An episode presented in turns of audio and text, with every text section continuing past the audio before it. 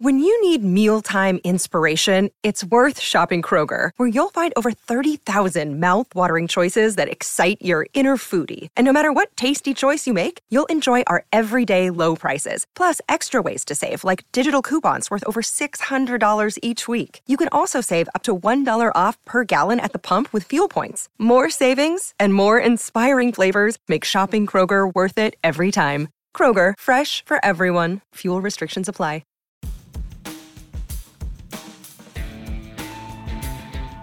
It's the Euros Digest here on Football Digest. I'm Guy Clark. Welcome along. Favourites France gone as Swiss roll into the quarters to face Spain following the Euros' greatest day. And today, Euro fever hits Wembley once more. The meeting of a generation as England play host to Germany 66 96. You're feeling excited or you're you feeling sick? We've half an hour to cover it all in the company of Football.London's Chelsea correspondent Adam Newson and the Newcastle Chronicles Matt Ketchell. Adam, I'll come to you first. We'll get into yesterday's action and then preview the big game later on. But what a day of football! 14 goals, penalty shootout, extra time drama. Everything was there, wasn't it? Yeah, definitely. And, you know, there obviously there are people older than me, but for, for me, that's probably the best day of tournament football in my lifetime, um, especially that I can remember. Uh, just the, the sheer excitement and the amount of goals was uh, was incredible. And um, hopefully we can get the same today. Yeah, hopefully. Matt, what did you make of uh, of all the drama? Oh, it just had absolutely everything. It was like watching two people have a go on FIFA. To be honest with you, there was so many, you know, subplots. There was frustration, redemption, elation, confusion, scenes in the in the stands from from the fans. That was great to see. Some some some busy stadiums again, and a lot of brave players. A bit of complacency. Just a, a brilliant script. It was just an absolute pleasure to to sit back and try and take it all in. Yeah, let's start with the France game then. And uh, 3 1 up, Adam. Paul Pogba doing his dancing, thinking he's into the quarterfinals. How wrong he was. And uh, Switzerland, you've got to give it to them. What a comeback that was. Yeah, it was, uh, it was an incredible comeback. And I do wonder how much France thought that game was done at 3 1 and very much eased off. Um, because it felt, it, you know, watching it, it felt as if it was done. Um, so I can completely understand why the French players felt that as well. And um, and yeah, I mean, Switzerland played really well. I thought they were the better team for, for most of that game. Um, obviously, there was that sort of 10, 15 minute spell where France sort of moved up the gears and you actually saw what they could do without the handbrake on, which I don't think Didier Deschamps really lets them do that often. So um, that was nice to see what France potentially could have been in this tournament. Um, but yeah, from from Switzerland's point of view, I actually thought they were the better team uh, in possession and out of possession. They seem to have a far better structure to how they attack than France, which was obviously let's get the ball to the really talented guys and hope that they do something. Um, but no, I thought Switzerland were great, and um, I'm I'm really pleased for them because you know it's nice to see a, t- a what I'd probably say a team performance rewarded like that rather than uh, an excellent team relying on individuals. Yeah, definitely. Uh, uh, and Matt, up in Newcastle, you know a thing or two about number nines, and it was an, an exhibition of great number nine play. Certainly, Karim Benzema's first goal, uh, I think he was deliberately taking it in like that. What a finish that was! But Haris Seferovic, his two headers, absolute textbook. Oh, he just he just demanded the ball to go in the net, didn't he? He, he was just totally com- convinced it was going to happen, and it and it did. And it, it, was just amazing, really, to to see France. They, have played well for about forty minutes of the entire tournament. Um, sw- them switching back to a back three, never played it. I, I, totally confusing. They had the best team, the best tournament manager, and they, they got it all wrong. Um, I think that the the failure is, is on Deschamps. To be honest, to go to a back three was a, a big error, and I really liked um, the Swiss manager Vladimir Petkovic. Just seemed really cool and calm and composed throughout the whole game, and identified that uh, Rabiot down the down the French left, there was a weakness there, and France exploited it. Brought on Kevin Mbabu, who is a player Newcastle uh, sold on the cheap and has, has, gone on to become a Champions League player. And the delivery on that cross was as good as the header. I think it was fantastic delivery. Uh, France couldn't defend it, and, and that's what got them back into the game. And like like uh, Adam said, France thought they were there. I think they really underestimated Switzerland. They thought they'd, they'd stroll through it. I, th- I, felt like they were keeping something back for later in the tournament, thinking that this game would be a formality, and they've been punished in, in a really embarrassing way. Yeah, definitely. And uh, Fabian Schär also that penalty that was some effort from a centre half as well. The way he sliced it into the back of the net. But in terms of Switzerland, Adam Granit Xhaka often maligned for what he's shown in the Premier League with Arsenal. But last night, a real sort of coming of age and showing why there was such a hype around him when he arrived at Arsenal, albeit on the verge of exiting. Mm, I thought he was absolutely fantastic last night. Um, really did dictate how Switzerland played, uh, dictated most of their possession, and you can kind of see, as you say, why there was so much expectation about him uh, a few years ago. And I think maybe at international level, when you do maybe get that one or two seconds more on the ball than you probably would in sort of hustle and bustle of the Premier League, that has really benefited him in this tournament. And it's benefited other players as well. So we saw Paul Pogba last night. You can see what Paul Pogba can be if you give him a little bit of time and space. And maybe the same for Jorginho in, in Italy. You can really see how effective he can be. So someone like Xhaka probably does thrive a little bit more on the international stage just because it is a bit more calmer than the Premier League. Um, and you know, it looks like he's going to be heading off to Roma, and I think in Serie A he'll probably shine as he as he has done in the Euros. And you know, Arsenal fans will probably then be wondering why they've let him go. But I do think he is a, a player who is suited to, to international football, and he and he proved that last night because he was absolutely fantastic. Yeah, talking about 18 million pounds, aren't they? You sort of see on, on Twitter last night a few people demanding at least another 10 million euros is, is put on top of that, but it looks as though it's probably all but a formality. Matt, what about Didier Deschamps then? Because he, he's been such a good coach for, for France, albeit it looked as though Paul Pogba was calling the shots last night for a lot mm. of the time and supposedly had a word in switching to a back three. But a certain Zinedine Zidane is out of work. You just wonder if the, the French FA may well consider that the French Federation that actually it might be time for a change for them. It's an interesting shout, but I doubt it'll happen. I think he's loved in France by the fans and importantly by the federation. His contract's due up at the end of 2022 after the Qatar World Cup. So it is an interesting shout because he did get it so wrong last night. But I, think they owe it to him really. To he, he has won them the World Cup. I think he wants another go at the World Cup, and I think they'll they'll give him that. It, it, it's an interesting prospect. Though. I wouldn't mind seeing it, to be honest. Zidane in, in an international stage, but I think I think he will survive this. But he got it. He's got it hugely wrong for tactically and maybe personnel wise as well. He could have brought fifty players to this tournament. We all talk about the the strength France have in depth in all positions. Um, so it's, it's going to be interesting. I think rather than swapping the manager, I think it could be time for uh, some changes in, in, in the in the personnel. Maybe Lloris, um, maybe they can find someone else in goal because Lloris, for me, I'm kind of surprised he gets the armband with France and. I don't know. He, he, I don't know if he's at, at the same level he, he was in his well, he certainly wasn't at the same level he was in his prime, and, and maybe the better option there. So maybe there would be a brave decision to try a new option in goal because uh, Lloris for me is is, is lets it kind of let France down on occasions. Yeah, for me, Kimpembe is a man who may well be walking the, the sort of uh, tightrope of his international career too. When you think they're under 21s had Upamecano and Konate mm. at the, the heart of defence, and Laporte's gone off to go and play for, for Spain. But we'll have to wait and see with that. In terms of going forward, though, Adam, we spoke about the em- em- embarrassment of riches that France had, but Kylian Mbappe, he obviously had the, the telling penalty, but didn't score a goal in the tournament and had a brilliant chance as well when he let that one roll across him. Never quite really looked right in the tournament. No, he didn't. And obviously, he came into the tournament with the sort of debate around him and Olivier Giroud having a fallout. Um, yeah, he never looked comfortable. He never looked like he was at his absolute peak. Um, there were a couple of flashes where you really saw it um, in the Germany game and um, and further in the in the group stage. But yeah, last night you kind of just felt maybe he was trying too hard, but something was missing. Um, and it was disappointing. And I don't know why, but you kind of just felt the narrative when he stepped up for that last penalty was that he was going to miss. Um, and obviously that's what happened. So, yeah, he'll be disappointed. I thought it was, I don't know if it was telling that after he missed the penalty, he very much walked off the pitch all on his own. There were no French players that came over to him at all to, to put an arm around him or anything like that. And, you know, you can maybe read too much into something like that, but it did seem interesting that nobody wanted to, to go and console him, um, apart from Didier Deschamps, who offered him a, a handshake. So maybe there is something there, and maybe that's something that, you know, Didier Deschamps will have to, to work on going forward because you need to have someone as talented as Kylian Mbappe firing. And, you know, there's no doubt if he had been on top of his game and, and he, France would have gone further in this tournament. Yeah, definitely. Six goals in that game then, and Switzerland winning through on penalties. They will face Spain then in the last eight. Uh, and Matt, eight goals in, in this game. it had absolutely everything, including a terrific atmosphere in Copenhagen.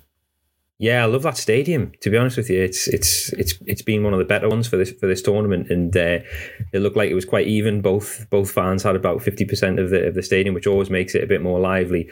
But also both teams just refusing to die. I thought both had brilliant character. When Spain went behind, I really feared for them, and I thought it would be a huge test for them. But their response was was brilliant, and likewise, Croatia like Switzerland, they look dead and buried, and they, they, they just are a, they were a brave team.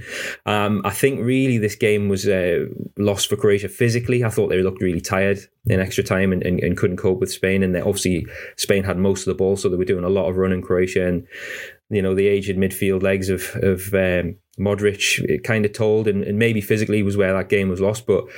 Two brave teams and provided amazing entertainment for, for everyone watching. Yeah, definitely. And there were a few Chelsea subplots in there as well, Adam. Cesar Azpilicueta is choosing a great time to get his first goal for Spain to put them ahead. Pasalic getting the goal to take it to extra time. And obviously another Chelsea old boy in Alvaro Morata finally sort of doing what he's in the Spain team to do. Yeah, I thought it was a great moment for Cesar Azpilicueta. I mean, you, he's the sort of guy you can drop into a game like that, and you know he's going to give you a performance. And it was a, a, great moment for him to get his first goal. Um, in terms of yeah, the other Chelsea connections, Alvaro Morata, he's such an interesting striker. Um, he took his goal so well. The movement before it, it was absolutely excellent. But you can't necessarily rely on him to, to take every single chance that is going to come his way. And I think that's where the kind of problem is for Spain going forward because I don't think there's an argument that they actually play better with him because he actually does a lot of off, of good work off the ball and he links play really nicely. But in that crunch moment when you know it comes down to, to can you kill the game off, you you would never back him 100. percent And I think that's where the problem lies for Luis Enrique. But um, no, it was a, it was a great game, and I thought it was interesting that Croatia really improved once they brought off Mateo Kovacic, which um, certain Chelsea fans won't necessarily agree with me saying that, but having a midfield of Modric, uh, Brozovic, and Kovacic, you've got quite similar players who want the ball to their feet, who who aren't going to probably get forward too much. And the introduction of Pasalic, who's shown even during all his loan spells away from Chelsea that he will get into the box and threaten goal. And I thought that change actually really freshened Croatia's attack up and gave them another option, and it obviously paid off. Yeah, definitely. What about Unai Simon then, the, the Spanish goalkeeper? Matt, he played a completely central role. We, we've seen in this tournament, we've seen everything: brilliant goals. We've seen sort of a few controversies here and there, and goalkeeping howlers. Martin Dubravka may want to sort of tune out now if he is listening into us. But that one from Unai Simon, that was horrendous. But then he came up with a huge save in extra time.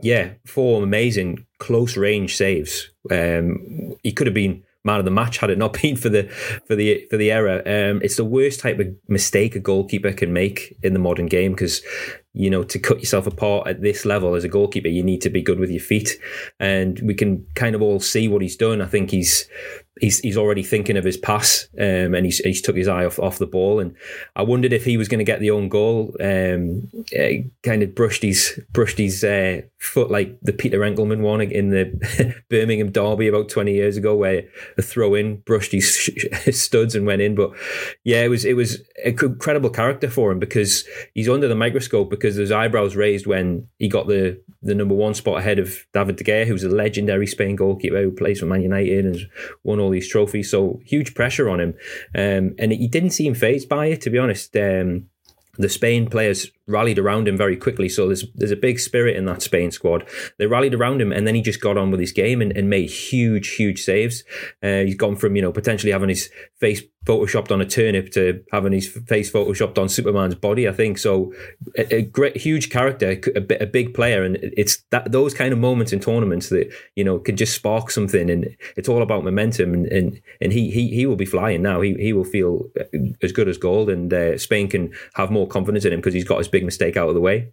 Yeah, most definitely. And Adam, just sort of looking at Spain now, it's 10 goals in their last two games. Of course, they have had extra time during that time as well to, to get a few extra goals. But do you think they're up and running now or not quite? Because for me, one of the, the real telling moments was when they were leading in the game. I'm not sure if they'd quite gone 3 1 up or not, but when Pau Torres came on for Eric Garcia and it was, and, and then Rodri came on, it was about calming everything down. Yet Luis Enrique and his technical staff were bouncing around the technical area, giving off anything other than sort of messages of, of calming it down. I think they are up and running. I mean, I think last time I was on here was after Spain's second game, and I, I, made the point that they'd had something like five expected goals in their opening two games, and that that would probably turn out to, to lead to more goals than 10 and 2 is is pretty good going. Um, yeah, I mean, the substitutions actually probably hindered Spain yesterday in the sense of you brought off, uh, you know, Sergio Busquets and you brought off uh, Eric Garcia, and that kind of threw off the balance of the Spain team. But I think going forward now, you know, they are going to keep creating chances. If they can tighten up a little bit at the back, maybe get Busquets a little bit fitter because obviously he, he didn't have a, a, sort of lead into the tournament because he contracted COVID and, and was home in self isolation.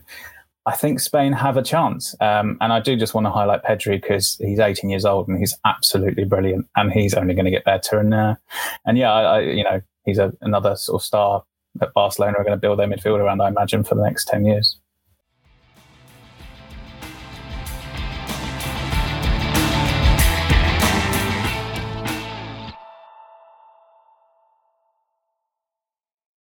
Okay, that's yesterday's action flown through. Today, we're going to talk all about England v Germany. Of course, Sweden play Ukraine in the later game. The winner of England Germany will play them in the quarterfinals, but we don't want to get too carried away. We're all about this game today. And uh, my nerves over the last mm. five days have been shredding away day by day, but the day is finally here. How are you feeling it? Are you confident or, or sort of whereabouts are you?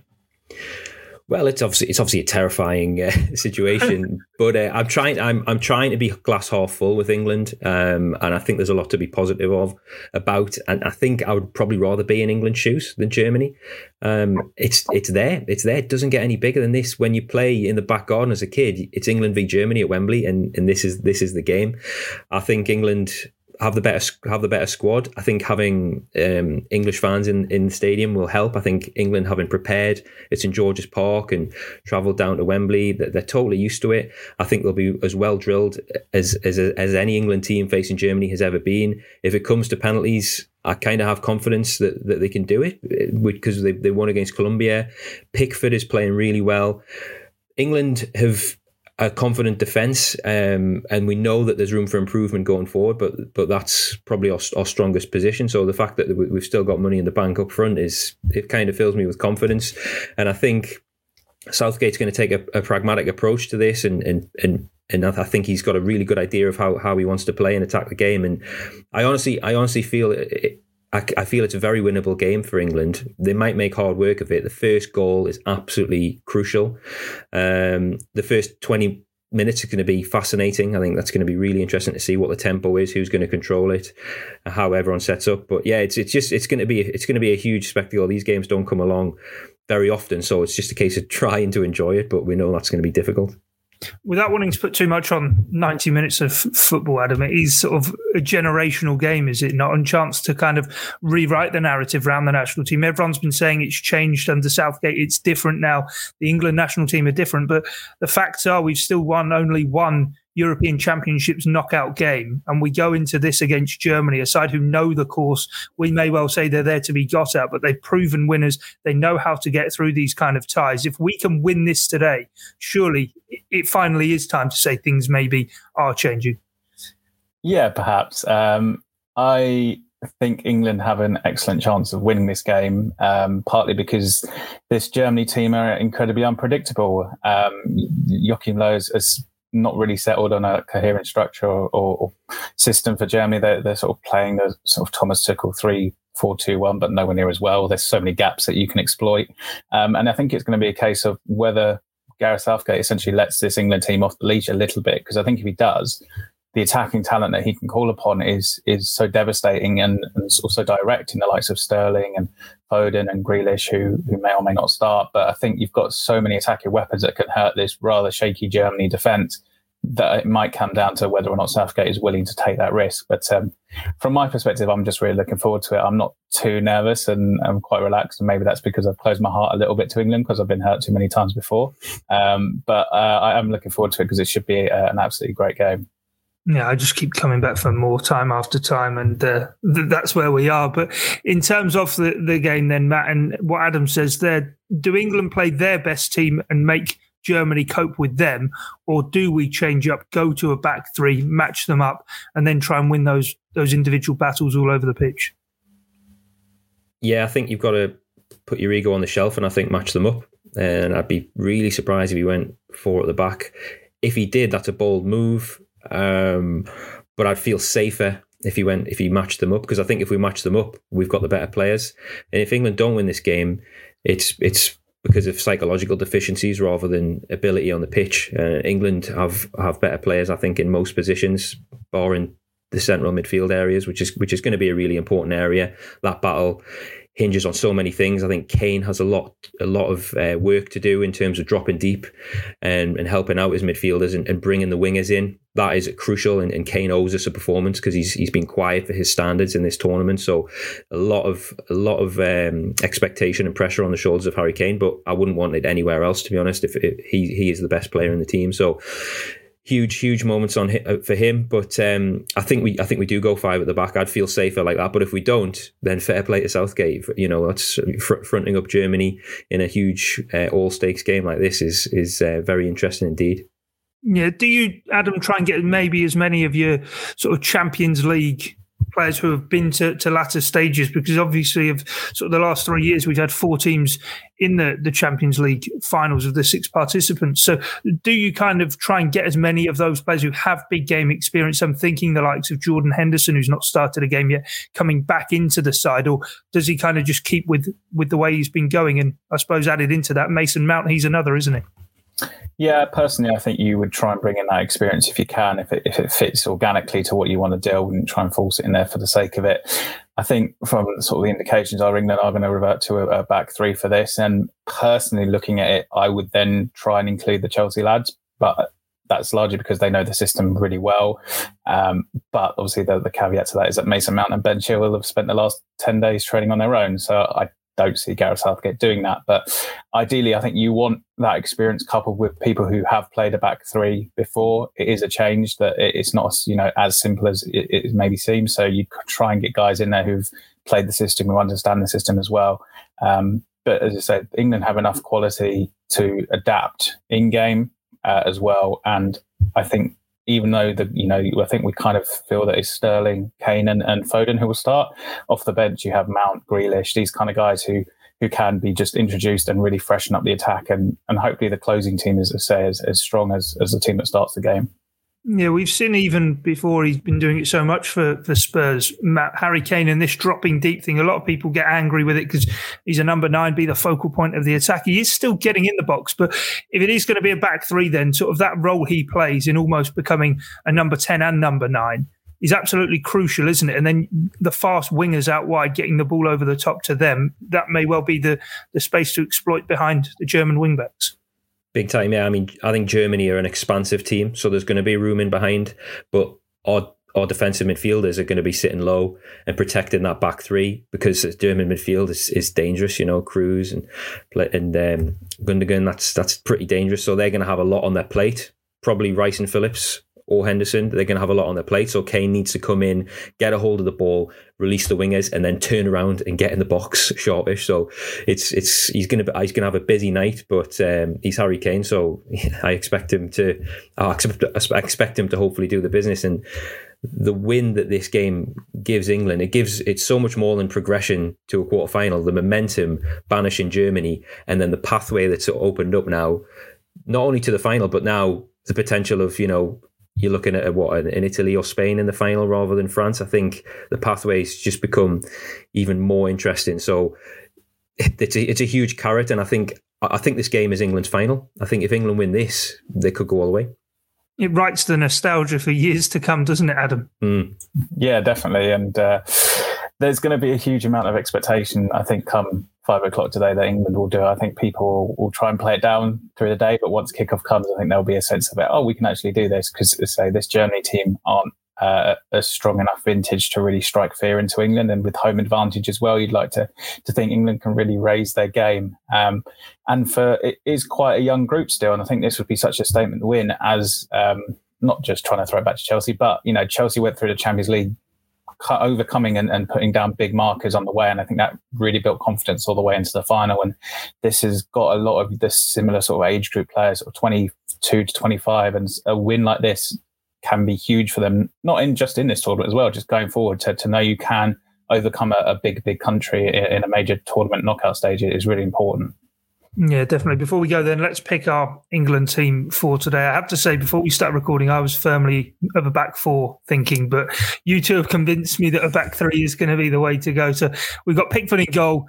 What what we saying? That back three of Walker, Stones, and Maguire, or yeah, is Mings, yeah. Mings in the thinking? No, no, it's that back three picks itself. I think definitely. Yeah, I would personally play Reece James on the right of the three, but that's just me.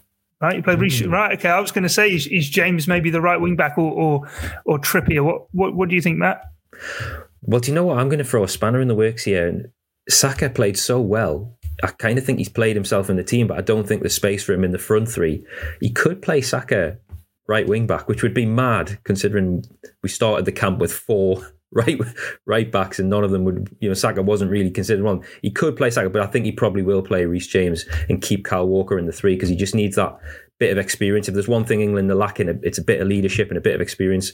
Walker not massively vocal, but I think he will play in the in the three, and then it probably will be James right wing back, but maybe Saka. Who knows? Yeah, what about what about Saka even as left wing back, Adam? He's done it a number of times for, for Arsenal, or will, will sort of Luke Shaw just retain that position? Uh, I think Southgate will go with Luke Shaw. I would probably go with Saka just because I think you want your wing backs to have a real threat in behind opposition defences when they get high, and Saka has the ability to do that more than than Luke Shaw. But uh, I'm not Gareth Southgate, and I imagine he'll go with Luke Shaw, and I probably imagine he'll go with Kieran Trippier to be honest on the other flank as well, just because of the experience factor. What about midfield two? Then I, I would say Henderson and Phillips personally, um, but what about yourself, Adam? I'll come to you. Uh, I would go Henderson and Rice. Uh, I think you need Rice in there just because of his defensive awareness, probably more than anything. I think we saw in the Croatia game, I think it was, how often he just dropped onto the uh, sort of penalty spot when defending and how important that was in cutting out crosses. So I would go with Henderson and Rice, uh, but I completely understand the argument for Kalvin Phillips in there. Yeah, Phillips did such a good job, didn't he, smothering the Croatian midfield in that first game. He'd, he'd, be a pick for me, but and, and Henderson, as I say, that big game experience, and he has sort of played that deep midfield role for, for Liverpool more often than not as well. Matt, who's your midfield too? I think Rice and Phillips. I think there's you know there's a familiarity there. They've played the, all the games together so far, but it's all about how what shape Henderson's in, and, and Southgate will know that because he's watching watching him every day. So we're not really privy to that. You know how sharp is Henderson? How much fit is he? If he was if he was near 100, percent he would probably start, but I'd be surprised if he was. So I, I think he will reward Phillips and Rice for their performances so far and go with those two. Right, my front three is going to be Kane, Sterling, and Rashford. I'm going to go for the, the three that tore Spain apart, and I think mm. that hmm. might be might be the way to go. What about you, Matt? I think Foden, uh, Sterling, Kane, and Foden. Uh, just love Phil Foden, love everything about him, and he's he's fresh and ready and has, has played in big games. I can see the argument for Rashford um, because, like you say, that Spain game where where it really did click, uh, and Rashford is a big game player as well. Uh, he doesn't he hasn't looked quite right for me, Rashford, in terms of sharpness. So personally, I would have Foden on the right there. Adam. Uh, I think we'll see Sterling, Kane, and Foden. Um, to be honest, had Mount not not been forced to self isolate, I don't think there's a there's a doubt in my mind that he would have been starting instead of Foden. Um, just because of the the work he does off the ball, I think would be really important. But circumstances would would sort of rule him out almost just because he hasn't trained with the squad for, for 10 days now. Um, he came out of self isolation last night. I don't think you could really chuck him straight in. So, um, so yeah, I think it will be Kane and, and Sterling a lockdown and, and then it will be Foden. And I think Grealish will, will be on the bench. And I appreciate a lot of people will probably be quite disappointed with that, but I don't think Gareth Southgate fully trusts Grealish. Not on the ball. I think on the ball he's fine, but off the ball, I just don't think he, he fully trusts him to do the sort of pressing that he wants. No, I think in the back three, isn't it? I think it's probably difficult to maybe accommodate Grealish, and I suppose none of us have really put up much of a, a shout for him. But one big thing, Matt is there's five substitutes, isn't there? So yeah. even if things aren't working early, even after half an hour, change things up. You can change half the outfield team. Yeah, so many options. Use use them. Uh, five subs. That was maybe the big criticism of Southgate in 2018. Didn't change it in the second half against Croatia. They were controlling the ball. Uh, they, England couldn't get the ball back. He had to change it. He didn't. I hope he's learned from that, and I hope he, he uses these five subs. If if it's not going England's way, mix it up. There's so many options from the bench. If it is going England's way, make some subs and run the clock down. Yeah, I just don't want penalties. Too many people. you, you, included Matt saying that you're confident about penalties. I'm definitely not, but we'll have to wait and see how it does all play out. Then England against Germany at Wembley, last 16, and who knows, a path further into the tournament certainly lays in wait for the winner. From myself, Guy Clark, Adam Newson, and Matt Ketchell. Though, thanks for your time and your company here on the Euro Digest. It's bye for now.